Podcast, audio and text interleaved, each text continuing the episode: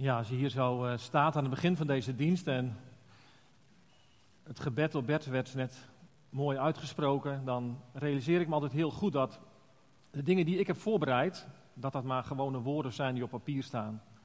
Ik kan u vanmorgen wat vertellen en dat kan als de wind over u heen gaan en u gaat weer over tot de orde van de dag, maar door gebed ja, onderstrepen wij zo van harte dat we het alleen van God verwachten en van de kracht van de Heilige Geest. En ik vind het zo mooi om dat ook hier te beleiden, dat onze enige hoop vanmorgen van God is en van Zijn woorden en van Zijn Heilige Geest. Maar wat is het ook mooi om hier vanmorgen weer te zijn. Wat, nou, ik had het hier vanmorgen even met een paar mensen over en dan spreek je elkaar even en je voelt bij elkaar even de emotie naar boven komen. Wat is het mooi om hier te zijn en wat is het heerlijk om elkaar weer aan te mogen kijken in ieder geval. Wat heb ik dat ook ontzettend gemist.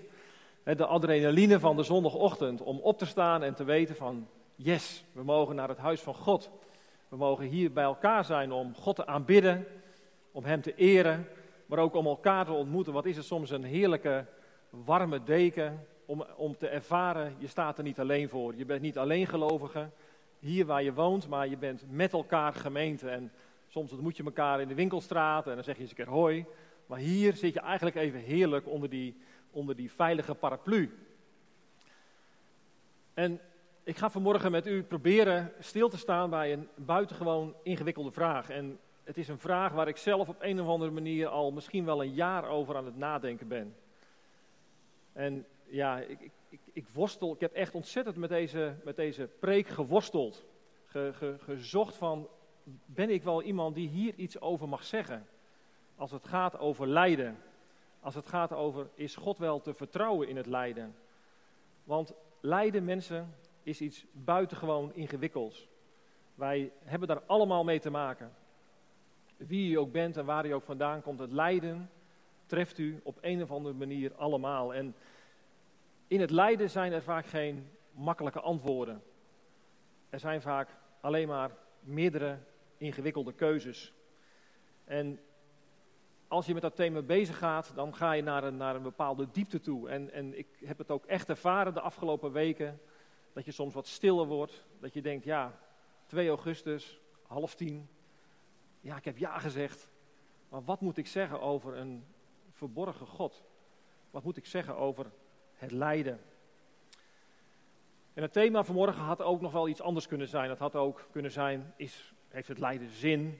Of leidt God met ons mee in het lijden. Het lijden is eigenlijk iets wat je van allerlei kanten uh, ja, kunt benaderen en kunt bekijken. Maar ik heb vanmorgen heel bewust gekozen voor het thema is een verborgen God te vertrouwen in ons lijden.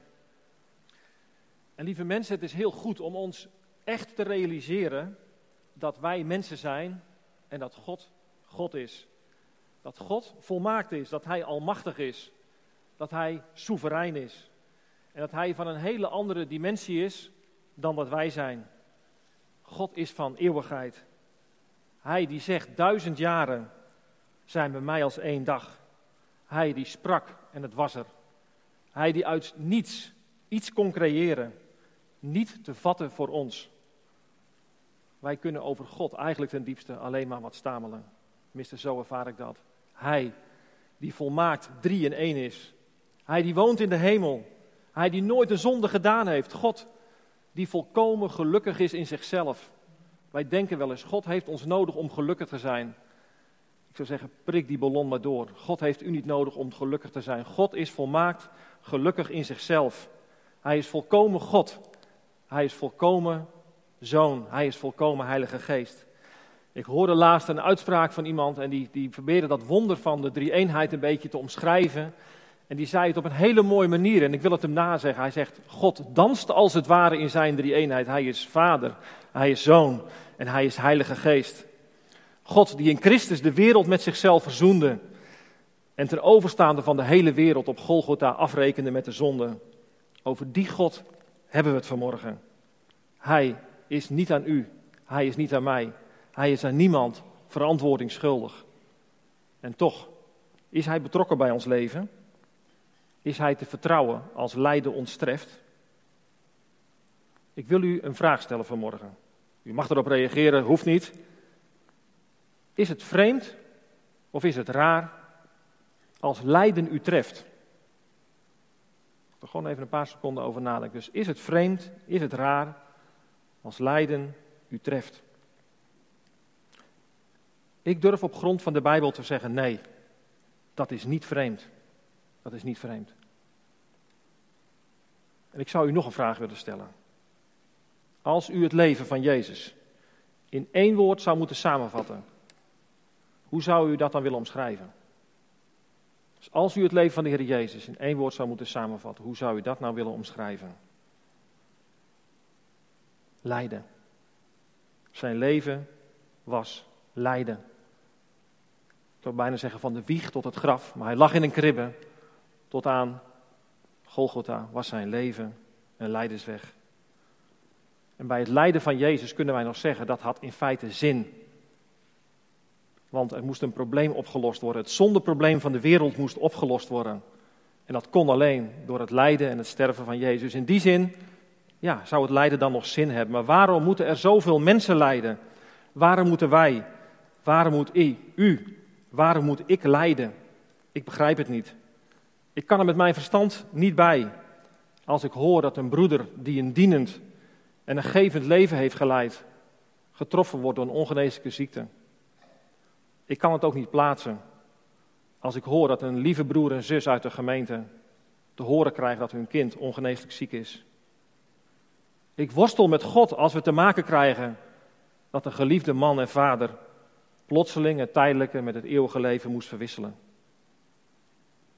Lieve mensen, wij leven in een tijd waarin geen ruimte is voor, om maar na te denken over de zin van het lijden. Wij leven in een maatschappij waar het eigenlijk heel veel draait. Hoe kan ik op de snelste en hoe kan ik op de meest efficiënte manier voor mij het gelukkigste leven leiden?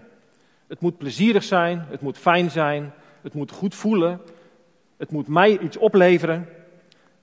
Dat is het leven wat heel veel mensen leiden. En ik betrap me er zelf ergens ook op dat er een soort magneetfunctie van die kant uitgaat. Dat je als het ware soms die kant opgetrokken wordt. Het moet toch ook fijn zijn. Ik heb toch wel recht op ook gewoon geluk. Ik heb toch recht op mooi weer, op een fijne vakantie. Ik heb toch recht op dat ik me gewoon prettig voel. En dan die vraag: heeft het lijden zin? En al helemaal de vraag: heeft het zinloos lijden zin? Ik wil met u een klein verhaal delen. Om enigszins aan te duiden, als het lijden zin heeft, ik had het net over de Heer Jezus, zijn levensweg. Als het lijden nou zin heeft en u zou het begrijpen, dan zouden we er wat mee kunnen. Stel, u loopt ergens in een winkelstraat. U bent op vakantie, u loopt ergens op een winkelstraat. En opeens wordt u aangesproken door twee nou zeg maar wat stevige mannen. Die twee stevige mannen, die dragen een zware mand bij zich. En ze spreken u aan en zeggen, hey, jij moet die mand voor ons dragen. Ja, je wil het helemaal niet. Wat denk je, huh? Ik heb er helemaal geen belang bij. Ik, ik, ik, wat, wat nou? Ik moet ik een mand dragen. Waarom? Jij moet die mand dragen. Nou, je voelt wel, tegensputteren heeft op dat moment niet zoveel zin. Dus je pakt die mand op en die mannen wijzen jou de weg. Zeggen, die kant op, daar rechts, daar links. Maar je voelt, dit, dit ga ik niet heel lang volhouden. Dit, dit, dit, dit trek ik niet, dit is, dit is te zwaar voor mij. Maar goed, de blikken van deze mannen zijn duidelijk, je moet door. Maar op een bepaald moment, je trekt het gewoon niet meer. Het, je, stopt, je, je, je, wil nog verder, maar het wil niet. En, en de mand zakt van je schouders af en ploft als het ware op de grond. En die mannen lopen naar u toe en die zeggen, Meneer, mevrouw, u loopt de route naar het ziekenhuis. Dat is de weg die wij u aanwijzen. En die, en die weg, die moet u ook lopen. Want in die mand, daar zit uw zwaargewonde kind. Zeker weten. Dat u die mand, hoe vermoeid u ook bent, weer op uw rug tilt. Als u weet dat het lijden zin heeft, dat het een doel heeft, en u kunt inschatten hoe ver en hoe lang die weg nog is, dan kunt u het lijden misschien plaatsen. Zomaar even een heel eenvoudig voorbeeld om te begrijpen als lijden zin heeft en u weet het doel dat u het kunt plaatsen. En ik wil u vanmorgen meenemen in het leven, vanuit de Bijbel uiteraard, van een vader en een zoon. hebben daar vanmorgen in het filmpje ook iets over gehoord, over een vader en een zoon. Maar het gaat vanmorgen over een andere vader en een andere zoon. Een vader en een zoon die ontzettend hebben moeten lijden. Zonder ook maar enig uitzicht te hebben op een oplossing. Het is het verhaal van Jacob en zijn zoon Jozef. Jozef, Jacob, sorry, Jacob had een groot, maar bovenal een ontzettend complex gezin. Als u de vakantie eens tijd heeft en u zegt, ik, ik vind het lastig om in de Bijbel te lezen, pak dan eens het verhaal van Jacob met zijn vier vrouwen. Hey, dat al, dat doe ik gewoon een bizar verhaal. Vier vrouwen. Als je ziet hoe dat dan gegaan is, hoe Jacob aan die vrouw gekomen is. En als je ziet dan dat de minst geliefde vrouw de meeste kinderen krijgt. En je ziet het in de naamgeving van de kinderen terug. Dat zijn aanklachten. Daar voel je een diepe vernederde vrouw die alsnog een kind baart. Daar voel je in de namen soms pure minachting. Je voelt bitterheid. En zo is het ook geweest in het gezin van Jacob. Jacob die ooit worstelde met God en zei, ik laat u niet gaan, tenzij dat u mij zegent. Lieve mensen, hij heeft een gezinsleven. Dat is geen visitekaartje. En dan druk ik me nog voorzichtig uit. Misschien ook een kleine bemoediging voor u als het thuis ook niet altijd zo lekker loopt en u dingen liever niet deelt in de gemeente omdat u zich schaamt. Dan bevindt u zich bij Jacob aan de goede kant. En ik probeer me dat ook eens voor te stellen, hoe Jacob zich gevoeld moet hebben. Als je kijkt naar de betekenis van de namen van zijn kinderen, dan voel je die bitterheid, dan voel je die pijn, dan voel je die afwijzing, dan voel je ook de hunkering van de liefde die deze vrouwen zochten bij Jacob en bij elkaar. Jacob, die niet goed omgaat met zijn kinderen, die zijn ene zoon voortrekt, heel duidelijk ten opzichte van zijn andere kinderen de verwaandheid die bij Jozef groeide en de haat die groeide bij de andere zonen. Dit gaat niet goed aflopen. Het loopt ook inderdaad niet goed af. Er is een dag dat Jozef door zijn vader het veld ingestuurd wordt om zijn broers te zoeken. En voor de broers wordt dat de dag van de wraak. De dag dat zij hun kans zien om op een hele mooie, nette, bijna vrome manier van hun broer af te komen. Weg met dat lieveling, lievelingetje van hun vader. Weg met die meeste dromen, die dacht dat zij voor hem zouden knielen. Weg met dat jongetje die altijd de meeste kreeg van hun vader. Die zelfs dromen had dat hun vader voor hem zou knielen. Opruimen zullen ze hem, nu ze hun kans zien. Voor dood gooien ze hem in een put. En als ze even later de mogelijkheid krijgen om nog een paar centen voor hem te vangen, verkopen ze hem als slaaf. Weg met deze gehate broer. En die broers, die bedriegen hun vader op een afschuwelijke manier.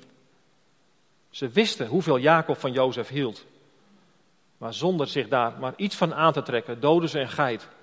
En dompelen ze het kleed van Jozef in het bloed van de geit en geven ze die aan hun vader. En moet hij dan eens luisteren. Ze durven er nog te zeggen, is dit niet het kleed van uw zoon Jozef? Een wild dier zal hem vast verscheurd hebben. En om even een klein beetje een indruk te krijgen van het verdriet van Jacob, lees ik een paar teksten uit Genesis 37. Toen Jacob dit bericht hoorde, toen scheurde Jacob zijn kleren, deed een rouwgewaad om zijn middel en rouwde vele dagen om zijn zoon. Al zijn zonen en zijn dochters stonden op om hem te troosten. Maar hij weigerde zich te laten troosten en zei: Voorzeker, ik zal treurend naar mijn zoon in het graf afdalen. Zo beweende David, zo beweende vader Jacob hem. Wat een onpeilbaar verdriet bij Jacob. Maar moet u zich eens voorstellen, dan heb je twaalf zonen. Zonen die weten dat ze hun vader staan te bedriegen. Dan staat er in de tekst, ze stonden op om hun vader te troosten. Wat een afschuwelijke houding nemen deze broers aan. Het geeft ook iets aan hoe de verhouding was tussen de kinderen en de vader. Wetend wat de waarheid is, sta je je vader zo schaamteloos te bedriegen. Ik zei het al, wat een ontzettend verdriet bij Jacob vanaf die dag, maar ook bij Jozef. Weggevoerd, een vreemd land, een vreemde taal, andere gewoontes, andere goden. Als slaaf moeten dienen in het huis van Potifar. Weg bij zijn ouderlijk huis. Weg van zijn vader. 17 jaar was Jozef toen hij als slaaf werd verkocht. Jaren verstreken. Jaren voor hem van zinloos lijden. zinloos lijden ook aan de kant van zijn vader, wetend dat jij degene was die je zoon naar die broer stuurde. En daardoor, zo dacht hij dus, heeft een wild dier hem verscheurd. Wat een zelfverwijt, wat een vroeging zal Jacob ook van die keuze gehad hebben. Zinloos, totaal zinloos om te dienen in het huis van Potifar, zonder enige toekomst op vrijheid. 17 jaar. Geen enkele manier om met je thuisfront, misschien wist hij niet eens waar hij was. Wetend, één fout kan ik maken en mijn hoofd gaat eraf. Want zoals hij een slaaf had, geen enkel recht. Wat een spanning zal het ook bij Jozef gegeven hebben. En toch, in die jaren van lijden, in die jaren van dienen, verandert er iets, niet met Jozef, maar wel in Jozef. En ik vind dat heel mooi. De dromer, de meeste dromer, ja, weerstaat de verleiding van de vrouw van Potifar. En ik vind dat heel bijzonder. Jozef, een knappe, gezonde man, krijgt de gelegenheid om intimiteit te hebben met een vrouw. Maar hij kiest ervoor om nee te zeggen. En buitengewoon indrukwekkend vind ik de woorden die dan opgetekend zijn. Jozef zegt dan: Hoe zou ik zoiets slechts kunnen doen? Bovendien, het zou een grote zonde tegen God zijn. Nou, kom daar nog maar eens aan in mee in deze tijd. Een kans hebben op intimiteit als alleenstaande man. En dan zeggen, zou ik zo'n grote zonde doen tegen God? Dat was door het lijden heen in Jozef veranderd. In plaats van verbitterd te zijn geraakt en God vaarwel hebben gezegd, mooie dromen gehad, maar uiteindelijk als slaaf geëindigd, die gedachte zal hem niet vreemd geweest zijn. Maar Jozef is niet blijven hangen in verwijten naar God. Is niet blijven hangen in waaroms. Ik vind het buitengewoon knap. En dan zou je zeggen, zo'n prestatie, zo'n geloofsprestatie. Je rug recht houden in zo'n verleiding. Dat zou toch wel beloond moeten worden door God. Met een oplossing voor zijn slaaf zijn. Ja, die oplossing komt er. Maar op een hele andere manier dan dat Jozef had gedacht waarschijnlijk. Hij gaat de gevangenis in. Voor jaren. En ik heb daarover nagedacht. Als slaaf, zei ik het al, had je in die tijd geen enkel recht. Helemaal niks. Eén fout en je leven was voorbij. En ik kan me zo voorstellen als Potifar thuisgekomen is en hij hoort dat verhaal en ja, dat er maar één, dat Jozef maar één ding wist, als ze mij pakken, dan is mijn leven geëindigd. En toch denk ik dat Potifar iets gezien heeft in deze Jozef, dat hij dacht, deze man, die mag ik niet doden.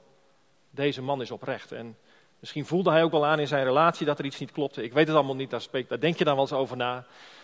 Maar ik vind het zo mooi dat Potifar niet kiest voor de dood van Jozef, maar dat hij uiteindelijk een beetje, net zo destijds toen inderdaad uh, Herodes koos om Johannes de Doper niet te onthoofden, maar hem in de gevangenis te stoppen. Hij voelde eigenlijk, dit is een man van God. Deze man heeft iets wat ik niet heb en daarom spaar ik zijn leven. Want in het leven van Jozef was op dat moment al iets heel moois te zien van de Heer Jezus. En Jozef, die slijt hele mooie, krachtige jaren van zijn leven in een donkere gevangenis. En u zult ongetwijfeld wel eens in de vakantie ergens in een kasteel geweest zijn of op een plek waar je iets bezocht hebt waar vroeger gevangenen ja, vastgehouden werden. Nou, als je daar een paar minuten bent, mensen, dan voel je het indalen. sorry, dan voel je het soms indalen bij jezelf. Wat moet dat een hels leven geweest zijn, daar in een gevangenis te zitten? Echt niet, niet te begrijpen. En de kans op ontsnappen was nul.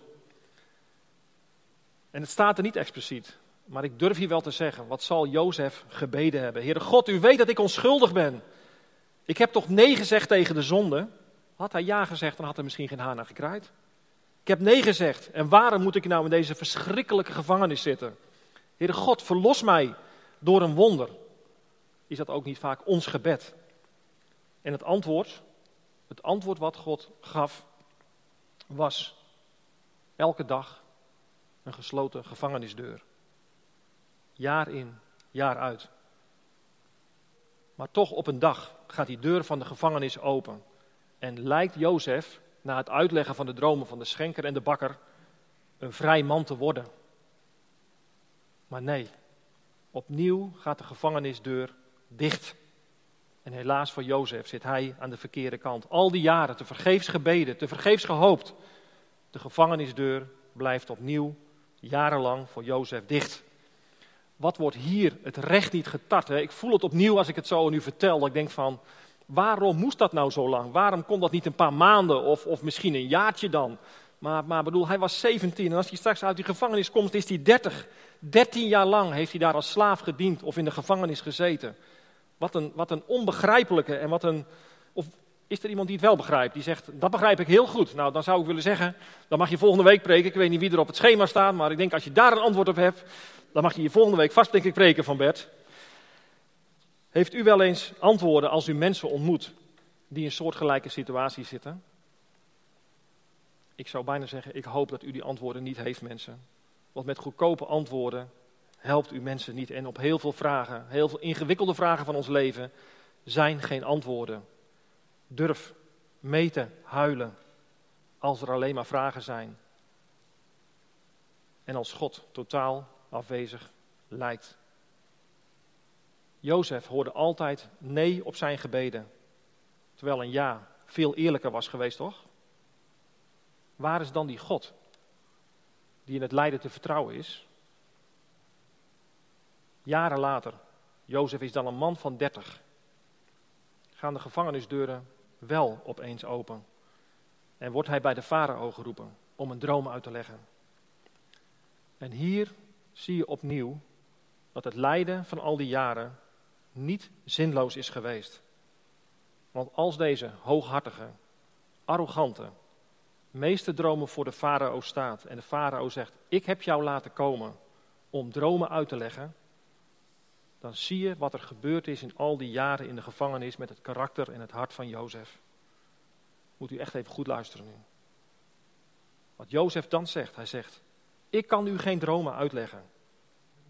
Dan denk je, de farao zegt, leg me de dromen uit, dan zeg je toch ja? Dan zegt hij, ik kan u geen dromen uitleggen. Maar God zal u de betekenis uitleggen, antwoordt Jozef. Wat een andere Jozef dan 13 jaar geleden. Toen hij tegen zijn vader zei: Jullie zullen allen voor mij buigen.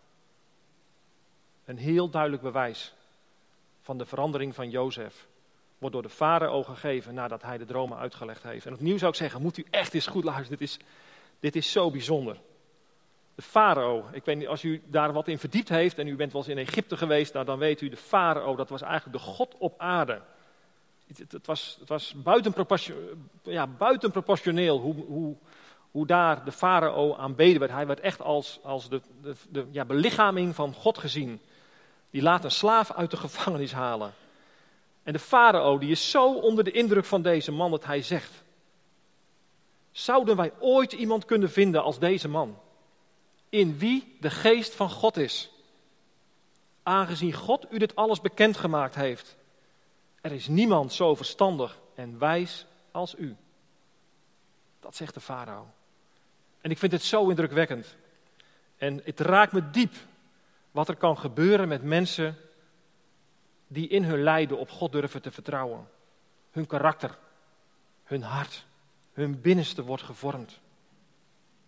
Zijn er dan eenvoudige antwoorden? Nee. Zijn er logische verklaringen voor Gods handelen? Nee, ik zie ze niet. Begrijp ik het enigszins? Nee. Allemaal nee's. Maar Jozef besloot om het te geloven dat God te vertrouwen was in zijn lijden. En ik geloof het, lieve mensen, omdat het in het woord van God staat.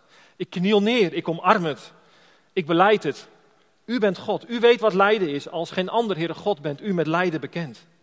En dan die vraag: Is God in ons lijden te vertrouwen? Ik sta stil. En ik kijk met eerbied naar het leven van Jozef. Een arrogante jonge man wordt door het lijden heen een man van God. Ja, ik hoor het u zeggen. Hier loopt het mooi goed af. Eind goed, al goed. Lieve gemeente, God is God. Al zie ik geen doel, al zie ik geen enkele uitkomst, al zie ik geen richting. Al voel ik alleen de pijn van het lijden. Al zie ik alleen maar het verdriet. God is God. En als ik hier zo de gemeente inkijk, dan weet ik dat velen van u lijden zonder een antwoord te hebben over het waarom of het waartoe. En als ik naast u zou zitten in een pastoraal gesprek, dan heb ik eigenlijk helemaal geen antwoorden op uw vragen. Ik kan u geen uitkomst aanreiken en ik kan u ook geen oplossing bieden hoe uw zorgen opgelost gaan worden. Uw man is plotseling overleden. Uw kind heeft u en God de rug toegekeerd. Een ziekte kwelt uw leven. Let op. In het lijden is God vaak de onzichtbare, maar nooit de afwezige. God is God en wij begrijpen zijn wegen vaak niet. Hij is te groot voor onze gedachten. Als God klein genoeg zou zijn om begrepen te worden, dus als hij klein genoeg zou zijn om begrepen te worden, dan zou hij voor ons niet groot genoeg zijn om aanbeden te worden. En als wij met God door het lijden gaan, dan vormt hij ons naar zijn beeld. Hij is betrouwbaar in het lijden, omdat hij zo met lijden bekend is. En we hebben dat gezien in het leven van Jozef, die door lijden heen het leven uiteindelijk van zijn eigen volk redde. En hoe lijkt Jozef hier niet op het leven van de Heer Jezus, die door zijn lijden het leven van zijn volk heeft gered? En dan even een klein uitstapje. Je ziet meer van dit soort verhalen in de Bijbel, ook in het Nieuwe Testament. Moest ook denken aan het verhaal van Stefanus. Als hij gestenigd wordt, zien we, geen, zien we een man. Zien we geen man die roept om wraak of om vergelding. Hij had alleen maar het evangelie verkondigd, maar we zien een man die naar de hemel kijkt. En die de Heer Jezus ziet staan aan de rechterhand van God. Hij zegt dat op een hele krachtige manier. Ik zie de hemel geopend en de zoon des mensen staande aan de rechterhand van God. En hij roept uit, Heere, reken hen deze zonde niet toe en ontvang mijn geest. En met deze woorden eindigt het leven van Stefanus. Door het lijden heen was te zien wat er in het hart van Stefanus leefde. Vol eerbied en ontzag overdenk ik dit soort Bijbelgedeeltes. Van een aantal verhalen weten wij wat de winst is van het lijden. Als je over winst kunt spreken. Maar ik realiseer me ook heel goed dat het meeste lijden geen zichtbare winst oplevert. Of dat het geen zichtbaar nut heeft gehad. We zijn begonnen met het thema is God te vertrouwen, is een verborgen God te vertrouwen in ons lijden. En op grond van Gods eigen woord beleid ik hier, God is te vertrouwen. Al is Hij in mijn lijden of in uw lijden verborgen, Hij is te vertrouwen. En ik zou u zo willen aanmoedigen vanmorgen om de weg in het leven met deze God te gaan. Of u moet mij aantonen dat u een alternatief heeft. Dat u liever zonder deze God en beter zonder deze God het leven en het lijden kunt aangaan. Wilt u het lijden alleen dragen? Wilt u het verdriet alleen dragen? Het maakt uw leven niet lichter. Het geeft u ook geen perspectief. U zult die weg dan ook alleen moeten gaan. Je komt soms tegen mensen die hebben moeten lijden, maar God vaarwel hebben gezegd. Vaak teleurgesteld, verbitterd. En soms is hun leven verworden tot een wrak. Veel beter kunt u besluiten. Een verborgen God is in het lijden te vertrouwen. Hem betrouwbaar achten, ook als u er niets van begrijpt. U kunt, al zou u de slimste mens en de beste theoloog van de wereld zijn, God toch niet begrijpen. Hij laat zich niet, niet narekenen. Hij is niet te vatten in onze gedachten. En ik zei het net al, als God klein genoeg zou zijn om begrepen te worden, waarom zouden we hem dan hier nog aanbidden? Je aanbidt toch alleen maar iemand die voor ons niet te begrijpen is. Ik heb u vanmorgen een heel klein beetje, ik heb het willen aanraken in het mysterie van de zin van het lijden. En de vraag of God in ons lijden te vertrouwen is. En hoe meer ik over dit onderwerp nadenk, en ik gaf u aan, de zoektocht is erg vorig jaar augustus begonnen. En ik heb er talloze preken over geluisterd, ik heb erover gelezen, ik heb er heel diep over nagedacht. Wat is de zin van het lijden? Kan ik alleen maar zeggen, ik wil het geloven, al begrijp ik niet waarom.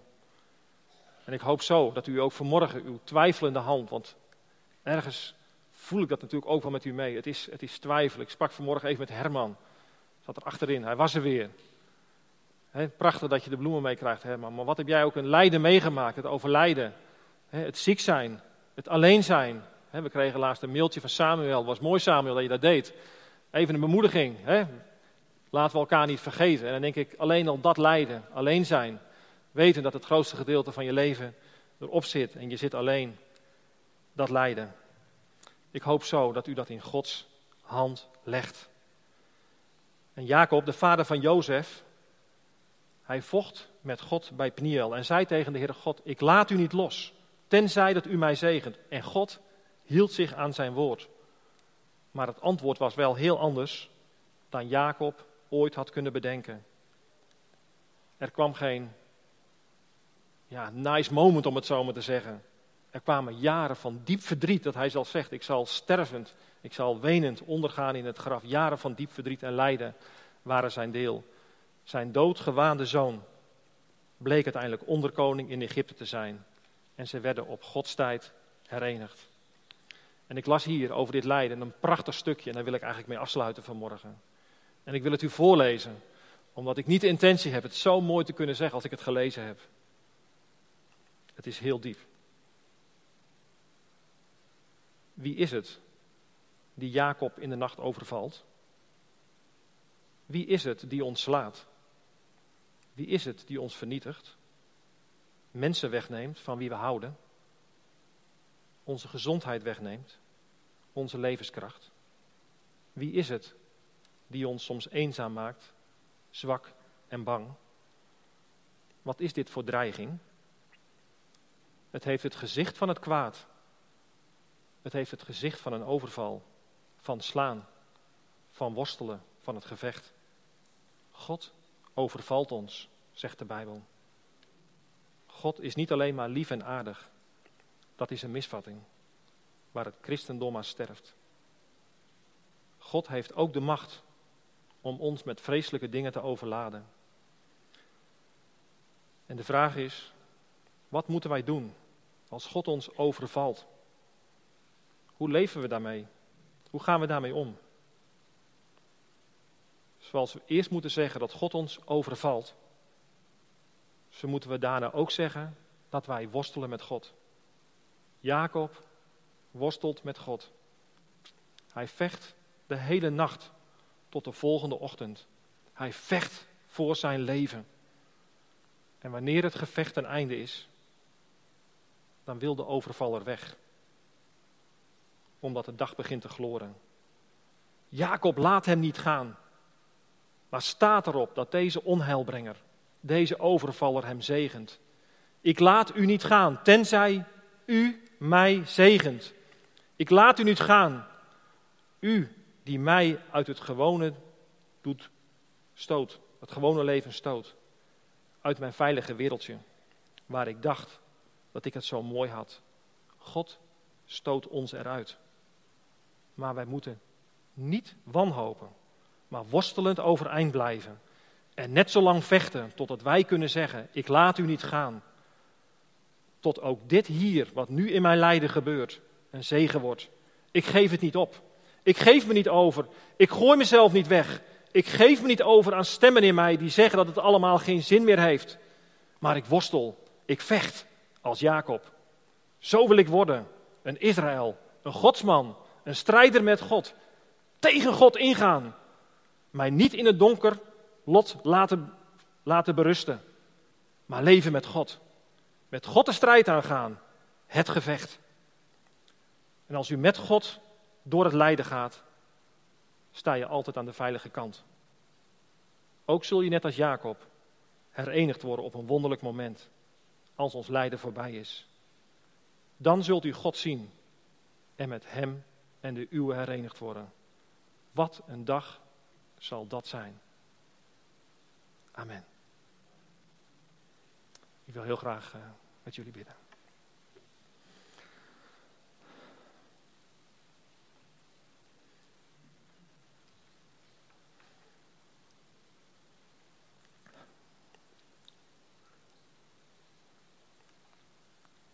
Lieve Heere God en trouwe Hemelse Vader. Wij komen voor, u, voor uw aangezicht in de wetenschap, Heere God, dat u de Almachtige bent, dat u alomtegenwoordig bent, dat u ons niet nodig had om gelukkig te zijn. maar dat u in uw zoon naar de wereld kwam, omdat u wist dat wij onszelf aan het lijden hebben overgegeven. Heere God, we hebben vanmorgen stilgestaan bij een thema wat ons allen raakt. Waar de diepte soms onpeilbaar van is, waar wij elkaar soms kunnen beschadigen. Door goedkoop over lijden te spreken. Maar het lijden is voor ons en voor niemand goed te begrijpen. Maar wat een godswonder, Heere God, dat u in het lijden te vertrouwen bent. Dat mensen die keuze gemaakt hebben om voor, met u door het lijden te gaan, op de Heer Jezus zijn gaan lijken. En dan heeft het lijden zin, want wij zijn onderweg, Heere God, naar een koninkrijk waar u de Heer en Meester van bent. Heer, vergeef ons als wij klein van u gedacht hebben. Vergeef ons, Heere God, als wij onszelf groot hebben gemaakt, terwijl u de koning der koningen en de Heer van alle heren bent. U die danst in uw drie eenheid. U die volkomen soeverein bent. U die die mens niet nodig had om gelukkig te zijn, koos voor deze wereld. Heere God, help ons om het lijden wat u op onze schouders gelegd heeft te dragen. Tot die dag dat wij het mogen afleggen. En tot die dag dat wij herenigd mogen zijn met u. En wij terug zullen kijken en misschien kunnen, iets kunnen zien waarom het lijden wat er in die mand zat, die wij moesten dragen, die te zwaar leek. Help ons om een schouder te zijn voor elkaar. Help ons, Heere God, om groot van de Heer Jezus te denken en klein van onszelf. Dank u, Vader, dat we gemeente mogen zijn om zo ook dit soort thema's met elkaar te delen en met elkaar mee te leven. Verheerlijk, Heere God, uw grote, wonderbare naam door ons leven en lijden heen. Geprezen zij uw grote naam. Halleluja. Amen.